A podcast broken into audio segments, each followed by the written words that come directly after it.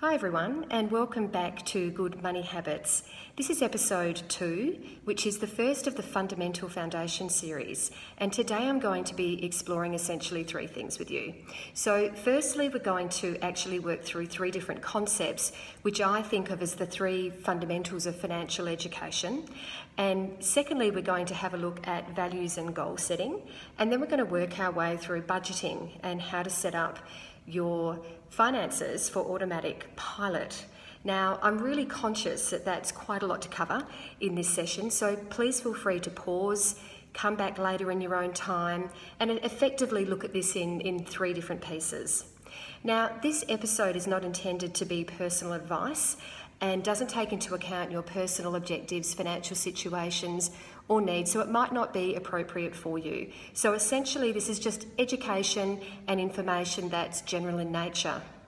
Now, I was having a chat to my girlfriend earlier today about this project, and she made a suggestion to me which I thought was a good one, um, and that is that she felt that people might be listening to this thinking, Am I about to start promoting my business or ask people for money? And I can absolutely tell you the answer is no to both of those things.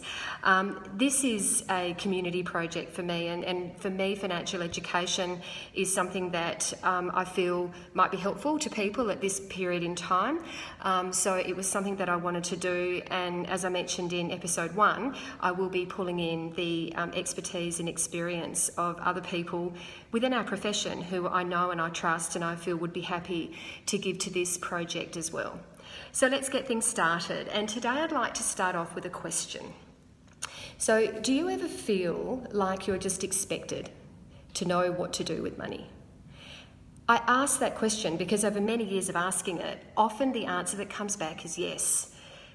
But if you actually sit back and think about it logically, for many people, growing up, talking about money was pretty much a taboo subject, like religion and politics. So, how on earth are you supposed to know this stuff when it was actually rarely talked about? Um, in my house, it was actually often talked about, so I was probably the exception to that rule, but I know in, in a lot of cases that wouldn't have been the case. And the second thing I'd like to say in relation to that is that good money habits is actually a skill. So, like any other skill that you want to learn, it's going to require practice and trial and error. And I can absolutely assure you, throughout my, my life and my career, I've absolutely made plenty of mistakes along the way, and that's okay. The key is actually giving it a go and then taking the time to reflect on what things didn't go right and what did you learn from those experiences. What were the missteps or the things that you would do differently? And then just keep working on it. Um, even when the inevitable obstacles do come along your way, and I, you know, one would argue right now that um, a lot of people have got the biggest obstacle they've probably ever faced in their lives, which is the impact of coronavirus. So, I've made the decision to share some quite personal stories on this podcast, which is quite frankly daunting because I don't necessarily want to put myself out there any more than the next person. But I also know that I, I really love to read and, and listen and learn through stories. So I'm just simply working on the basis that I feel like the listeners um, might appreciate that as well. So Let's get started with those three fundamental concepts that I want to work through. And the first one is compound interest. And this is going to be a bit of a sad admission, but it actually is my favourite thing in the world. Um, and Albert Einstein agrees with me. He once said that compound interest is the eighth wonder of the world. He who understands it earns it, and he who doesn't pays it. And I wholeheartedly agree. Um, so, everyone, it's time that we start making friends with compound interest. So, how do we make friends with it, and what actually is compound interest? So, compound interest is the interest you get on the money you've saved, let's call that the principal, and the interest you've already earned. Now, that's a slightly abstract concept, so let me put that another way for you. If you've got a savings account, you'll earn interest on your initial savings and on the interest you've already earned.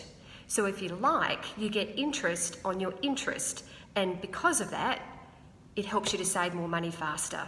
There's a fantastic calculator on the ASIC Money Smart website um, for compound interest, and they give the following example. If you were to put $10,000 into a savings account with a 3% interest compounded monthly, after five years, you'll have $11,616. In other words, you would have earned $1,616 in interest. If you take that out further to 10 years, you would have saved $13,494. So you would have earned interest of 3,494, more than double the interest you earned in the first five years because of the compounding effect. Take it out again to 20 years, you'd have earned $18,208 and earned $8,208 in interest. So I hope that example helps. Um, but to give you another example, I thought I'd share with you that I learnt about a different version of compounding um, by accident at quite a young age. So my mum and nan, um, I'd like to think, were quite ahead of their time in the late 1970s and 1980s, as they ran a clothing store in Fremantle, selling clothing mostly to the Italian community. Um, I was often around the business, and as I got older, I started to, to work on a Saturday morning and a Thursday night, and I learned how to use the cash register and how to serve customers and balance the till at the end of the day. And my mum and nan used to take me into the city, um, to King and Queen Street, to the warehouses, to buy stock and that kind of thing. And then I started working more regularly in, in, in the shop um, every Thursday night and Saturday morning. And what would happen is basically I'd save everything that I earned, other than spending a little bit on hot chips from Coles, um, which was sort of my guilty pleasure back then. Um, after a few years of working, my mum somewhat prophetically suggested to me rather than putting your money in the bank, why don't you consider buying the bank? So that initially completely bamboozled me, but she went on to explain to me what a share was and how dividends work. So I took a leap of faith and I bought my first share, which just happened to be a bank share. Now, it's really important that I emphasise here that this is purely an example and it's not intended to be advice. So, what are dividends? Firstly, dividends are essentially the company you own giving you back a share of the profits they've earned. So you get two options. One is you can either take it as cash or you can do something called dividend reinvestment. And I decided to do the latter. I decided to do dividend reinvestment. And what that meant was instead of getting the cash, I used what I was owed to go and buy more shares with that dividend. So the number of shares I owned continued to grow as did the dividend as I progressively had more and more shares, and so the value of my shares also grew over time. So that's an example of how compounding works, and that's how I learnt it. Um, when I was 17, I was able to sell those shares, and together with the generosity of my mum and dad, who dollar matched me at the time, I was able to buy my first car without a loan. And needless to say, I didn't realise it at the time, but I imagine that that was a pretty formulative experience in terms of directing my future career and doing what I love to do today. So, the second fundamental concept that I want to work through with you is inflation. And the simplest way I can describe inflation is that it reflects the, the rising cost of living. Um, and because of that, the value of money decreases over time. So, a really simple example there. Um, when I was a kid, I used to ride down to the shops and buy myself a pretty decent bag of lollies for a dollar. So, have a think about how much a dollar would buy you today. So, right there, you've got an example of inflation and how it, it, eats away at the value of money over time.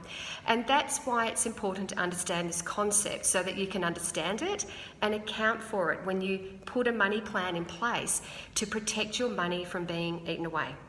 So that's the second concept. So we're up to the third concept, uh, which is diversification. So this is probably the easiest of the three to wrap your head around. And this one ties back to the old adage of don't put all of your eggs in one basket. So let me take you back to my bank share story when I bought my first bank share. If that bank had performed really badly and the value of those, those shares fell on the share market, I would have felt the full force of that decline in those shares. If, on the other hand, I had have gone and bought two, three, or four different shares with my money, then the impact of that fall in that one bank share wouldn't have been as great. So that's the power of diversification, and effectively it reduces the overall volatility and makes the feeling of the ride a little bit less bumpy, if that's the best way of putting it. All right, so there are three concepts. Um, there's some really good information and examples on the ASIC Money Smart website if you want to dig deeper into that, because I've really just scratched the surface. But I hope that at least has got your mind ticking over and thinking about those concepts, which are very important if you want to build up your financial knowledge and, and effectively educate yourself with money. So I'm going to move now into the second um, section that I'd like to work through, and let's turn our minds to values and goal setting. So, in this part, I do feel that it's important that if you're in a relationship or a family situation, I would strongly encourage you to work through this process together because what you'll likely find is that some of your values and goals may be quite different, and that's pretty normal. So, what's important when you get to those differences is that you talk it through and you work out where you're willing to compromise or what you're going to choose to prioritise if your finances are combined. So, an observation, I guess, um, of, from many years of uh, working in finance is that where people choose to spend their money says a lot about what they value. So, this is where goal setting comes in. And I'd like to ask you the question and think about this why do goals matter? So, I'm going to share with you why I think they matter through uh, a personal story. But firstly, have you ever noticed that when you have a reason to do something, or you have ensured there's something you really value that's important to you, you've got an important goal that you want to achieve, you're generally better at achieving success and you more commonly do achieve success in those situations. So, let me take you to my story. So, a few years ago, um, my husband nominated me in a swim team to compete in a team of four to do the Rottnest Channel Swim, which is a 19.7 kilometre open water swim.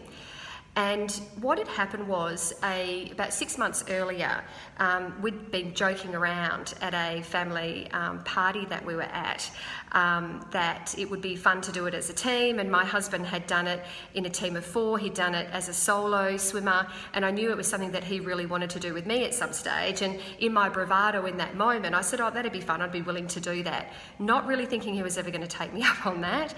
But he did. And when he approached me and let me know that he had put me in the team, my instant reaction was, no way, that's not going to happen. And for a few reasons, and valid reasons, I think, is one is I thought, quite frankly, it was dangerous. Um, I've never seen myself as a swimmer, and, and I haven't didn't really have swimming skills. So how on earth was I going to compete in a team to do an open water swim, let alone a 19.7 kilometre one? Um, and I also, you know, really just didn't see myself as a swimmer at the end of the day. But what he said to me was, um, give me six weeks. Give me six weeks to train you, and then you can make a final decision on when you want to do this. I kept pushing back. I didn't feel comfortable with it, but he was persistent and he believed in me and wanted me to give this a crack.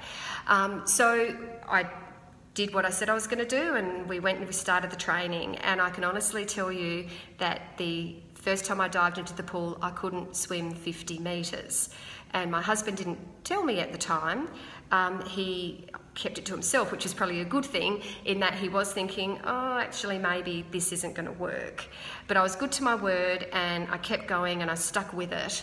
Um, and along the way, um, my husband also said to me, you know, there's probably another reason why you might want to think about doing this swim, and, and that's because we've decided to uh, make it a charity swim for Ronald McDonald House.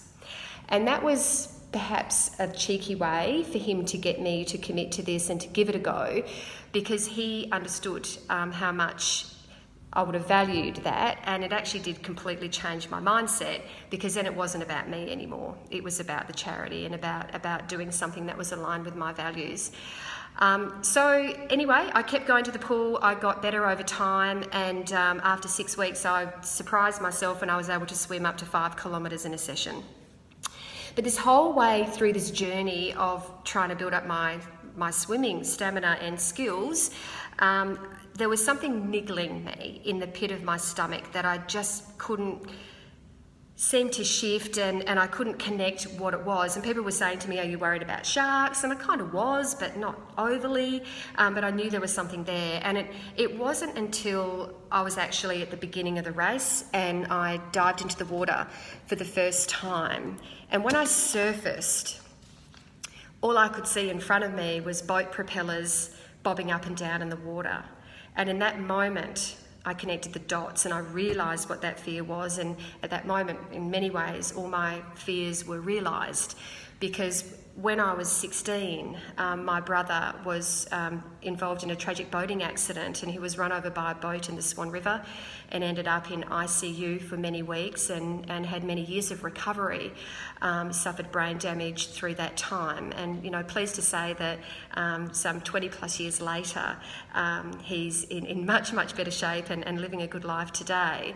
Um, but at that moment, it was, it was a, I don't think I can do this. Now, um, probably not something I should be sharing on a podcast, but I'm going to take a risk and do it. And, and that is share that my nickname is actually Dory. So, whilst I love all things strategic and technical, um, when it comes to practical things, I can be pretty forgetful um, and uh, very Dory like at times. And my team often have a, have a laugh at me about that. And so much so that I actually had Dory emblazoned on the back of my betas. So, at that moment, um, I decided to actually channel some humour. Um, and I just uh, took on the persona, and in my head, I was thinking, just keep swimming, just keep swimming, as, as Dory would have with her stupid voice in my head. And, and I remember almost physically laughing as I was swimming, as I was pushing that fear down. Um, but the real reason that I was able to get through that um, difficult time um, was the encouragement of my husband and perhaps, perhaps his misplaced um, belief in me. Um, but secondly, it was because it was tied to something that I really valued, being supporting a charity. And as I said before, that's when it became not just about me anymore. And I'm pleased to report I did make it through the race with my team. It certainly wasn't elegant or pretty, um, but that actually didn't matter in the end. So, why am I sharing the story with you? I'm sharing it because it's no different with money. So we need to start thinking about what do we really value and then aligning that with our goals. So thinking about our values and goals is absolutely the place to start. And the one tip I'd give you here is don't try to do all this in one day. Some goals will be immediately obvious and others less so. So, the other thing is once you start to think about this over the next week or so, you'll probably find you'll get more clarity as time passes. You know, the, the old expression, sleep on it, has been around for centuries for very good reason. Um, and also, so I don't forget to point this out later, it's also important to check back in on your goals a minimum of once a year because what you'll find is they'll likely change over time, and that's what I normally find with the clients that I work with. So, let's start with a framework of goal setting, and we're going to break it up into three categories being short, medium, and long term. And I'm going to give you some examples to kick you off. So, think about short term as being from right now to say six to 12 months from now. So, for a lot of people at the moment, that's going to mean focusing on how you're going to get through the immediate impact of COVID 19, um, dependent on how that has impacted you at this time. So, it might be that a short term goal is that you're going to focus on establishing a budget to understand and stabilise your cash flow and expenses. It might be that you want to prioritise building up a buffer to buy yourself more, more time to get through this period, particularly in the event that this might go on longer um, than what we're thinking it might at the moment. No one really knows. So, depending on the security of your money that's coming into your household, you might also want to think about paying off inefficient debts faster, such as credit cards. And I'm going to talk about that more in, in an episode later on. Um, as an aside, um, at this point, I might just say where compound interest as your friend is absolutely my normal mantra. This actually may temporarily need to be set aside for some people during this period of COVID 19, and you may indeed need to adopt a new mantra, which I think of as cash is king. So, an example there might be a small business owner that's seen their revenue slow or stop altogether. Um, with coronavirus temporarily um, suspending money coming in. So you might be able to, in that instance, um, temporarily suspend your loan repayments or payments on your mortgage if, if that's necessary to get you through. Um, and if you're not sure if it is necessary, then maybe seek some advice from your accountant or financial planner along the way. So, medium term is the second bucket for goal setting. So, this is six months to two years. So, for this one, start to think about the other side of coronavirus as things slowly start to improve and settle down. So, think about what do you want to do differently? You know, maybe it's you want to focus more on paying off car loan or a personal loan quicker, or indeed more into your mortgage if you weren't doing so already. For some, it might be adding a little bit more into super, but take care with that one because there are different um, limits and rules that, uh, that apply, and I'm going to touch more on that when I get to the episode on superannuation. Other medium term goals might be saving for a holiday. You know, that feels like a pipe dream at the moment, but those days will come again. Could be saving for school fees or uniforms or investing money. And then the final category is long term. So, here, a couple of examples might be you might want to set a specific date and goal to have your mortgage paid off. Again, we'll touch more about that when we get to the debt section. Or it could be that you want to commence a formal plan to start targeting early retirement. So, the most common mistake I see is people only for focusing on the short term, and remember to take your time with this process. When you think you're done, go back over your goals and ask yourself do they really marry up with what I value? And if they don't, then think about adjusting them now. By the way, if you've ever wondered what a financial planner does, this is the common starting point that we go through, um, and we help clients work on this and then refine them and then work out what isn't, isn't realistic for them. Okay, so we're going to change tack, and the last um, that we're going to ch- uh, tackle today is the process of developing a budget.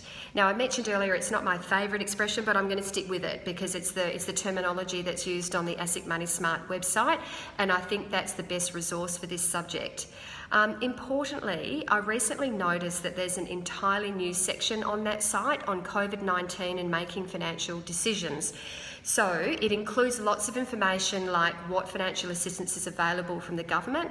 If you're having problems paying your mortgage, it explains some of the hardship programs that are available to people.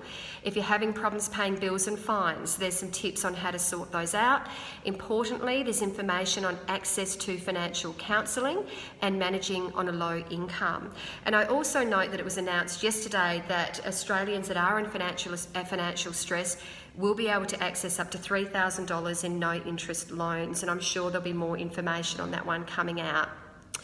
Another fantastic resource that you might want to consider looking at for budgeting that's actually specifically targeted at inspiring and helping our kids and teenagers learn about money is called Banqer. Um, and the website is www.banqer.com.au and it's spelled B A N Q E R. And it's a wonderful project that's been championed by NetWealth. And I will be interviewing the CEO in a few weeks' time when we get to that episode on kids and money down the track. But back to the task at hand. Once you've set your goals, the next step is to see where your money goes by preparing the budget, and that's going to help to determine your capacity to save. And once you know what that looks like, then you can start to think about how you're going to disperse those savings across your short, medium, and long term goals. Spending's not a bad thing, by the way. I want to point out that there's so commonly and normally a lot of emotion around money and often a lot of guilt. So, this is not about not spending money, it's about spending your money on things you really value and then balancing that off with saving a bit for your future self. I also want to emphasise it's highly personalised, so I do encourage you to adapt the process to your particular situation and whatever works for you.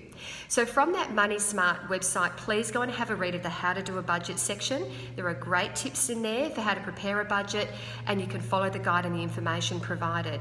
And I'd especially recommend that you look at the section on See Where Your Money Goes. This is the reality check. So it is essential that you understand your current spending habits and, and what are they. And for the budget itself, another tip, I prefer to use the Excel version because I find it gives me more ability to personalise. So, the budget planner will allow you to add money coming in and then expenses that can be broken down as weekly, monthly, and annually, which is great because it does a lot of the maths for you. And then there are different drop down boxes on subsections that prompt you to include expenses that you might otherwise not be thinking of or miss. So I want to acknowledge straight up that this process will take a little bit of time and effort, but really anything in life that's truly worthwhile does take effort. So stick with me on this, please. And you know, the spreadsheet is going to calculate for you if you're in surplus or in deficit. In other words, are you spending more than you're earning or not? The other thing is it's important that you add a buffer for emergencies. So you can determine what you think that looks like. I normally suggest something like take 10% of your overall expenses and, and add that and use that as your buffer because you do need a margin of safety for unexpected expenses that simply do arise for all of us from time to time.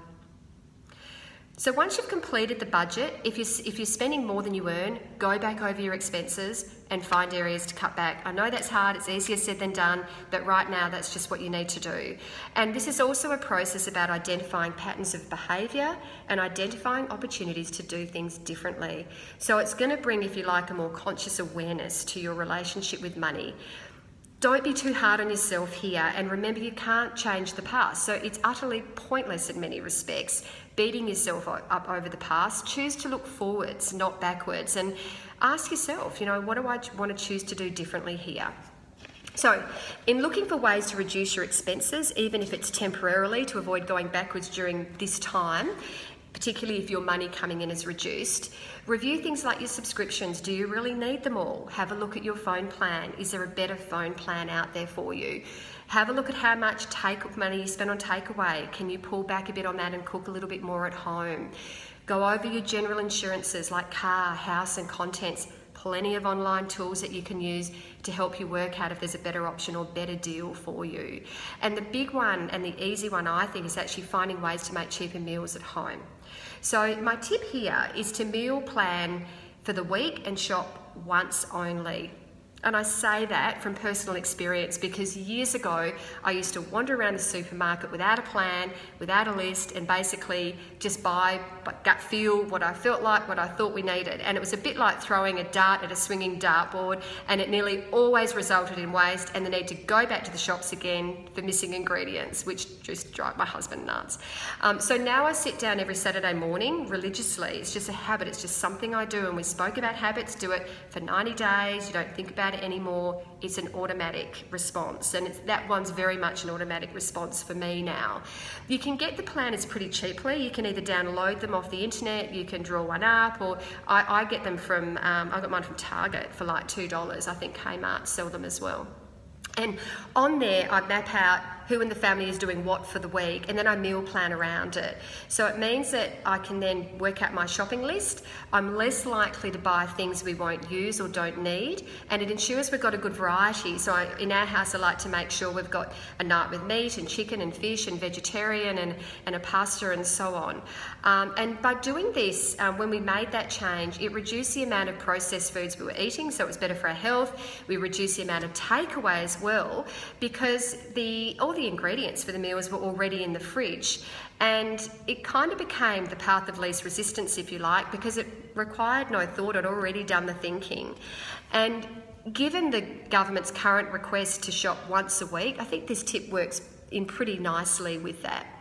So, throughout this process, you're going to inevitably find expenses that will have reduced now that you're at home or unable to work.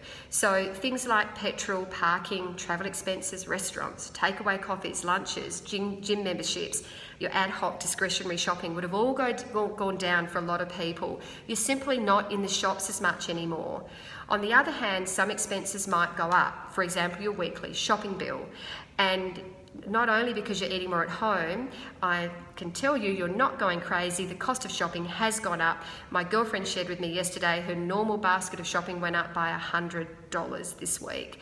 So think about that, factor that in. That's just in this period of time, we've got a supply and demand problem, um, and that's why we're, we're seeing that impact. And that goes back to that inflation concept that I spoke about earlier, where the cost of living it goes up in some areas.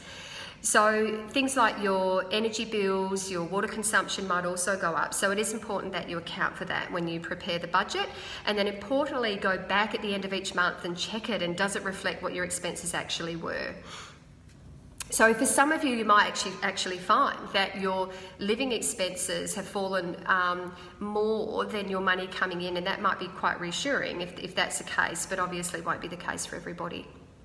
So as this is a foundation series, I'm also really conscious that for those that have got more complex structures or complexity around their finances, they might have different sources of money coming in. This budgeting process I've, supply, I've, I've gone through here will likely not be enough for you to get a proper grip on your situation.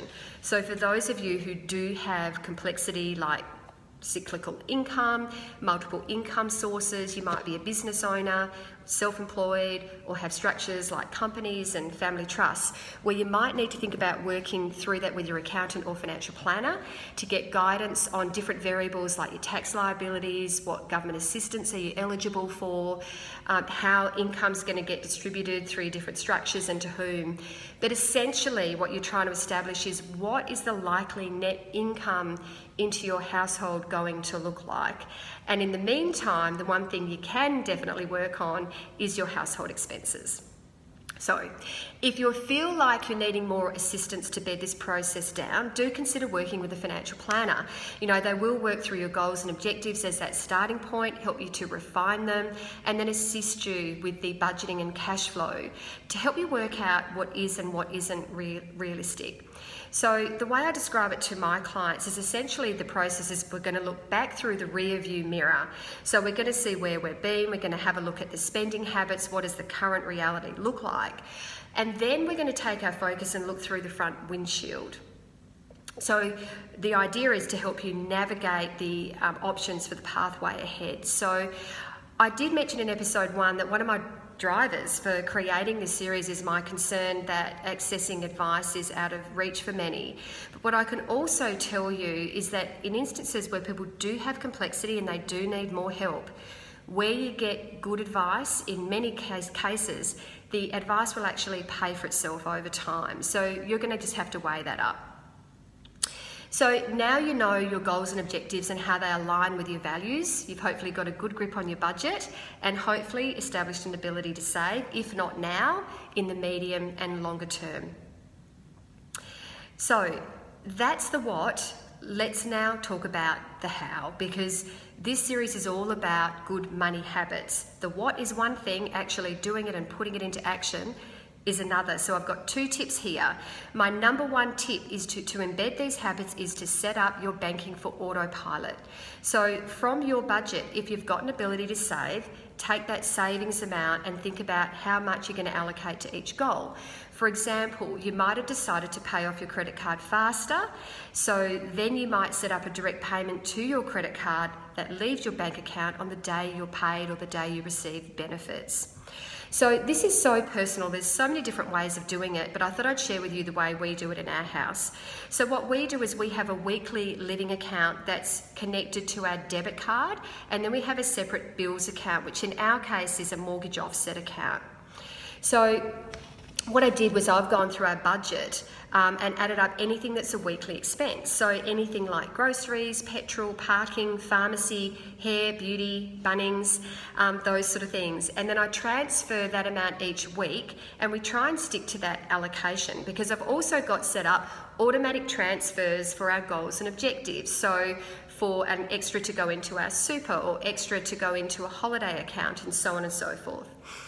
So I find it easier to think in weekly terms than monthly terms when it comes to my day to day habits. So it's just a shorter block of time. And if at the end of a particular week we don't have enough money in our account and we want to have takeaway, then we've got two choices. We can either decide to cook at home and maybe do a, a, you know tuna pasta or an omelette or something like that or we can go ahead and choose to get that takeaway but knowing consciously that it's taking from next week's allocation. So I just find that that makes it easier um, to become more aware of what our spending habits are and it allows you to sort of course correct quickly or faster along the way. So, setting up your banking for autopilot to align with your goals and objectives is one of the best tips I can give you on developing good money habits. And the second is what I touched on earlier, and that's doing a monthly check in. So, how did you go overall? Do you need to refine it? Was anything missing? Did you have any unexpected expenses come up along the way that might need, mean, to, mean that you need to refine your budget a little bit again? So, in conclusion, I guess my one of my last thought bubbles for, for today would be uh, why not choose to do something today that your future self is going to thank you for? Because that's really what this is all about. Um, next week, I'm going to be talking about insurances. What are the different types? How much do you need? How can you structure them? And importantly, for right now, what are some tips to make them more affordable? Okay, that's me for today. I'm going to sign off. Good luck, everyone. Stay safe and see you all next week.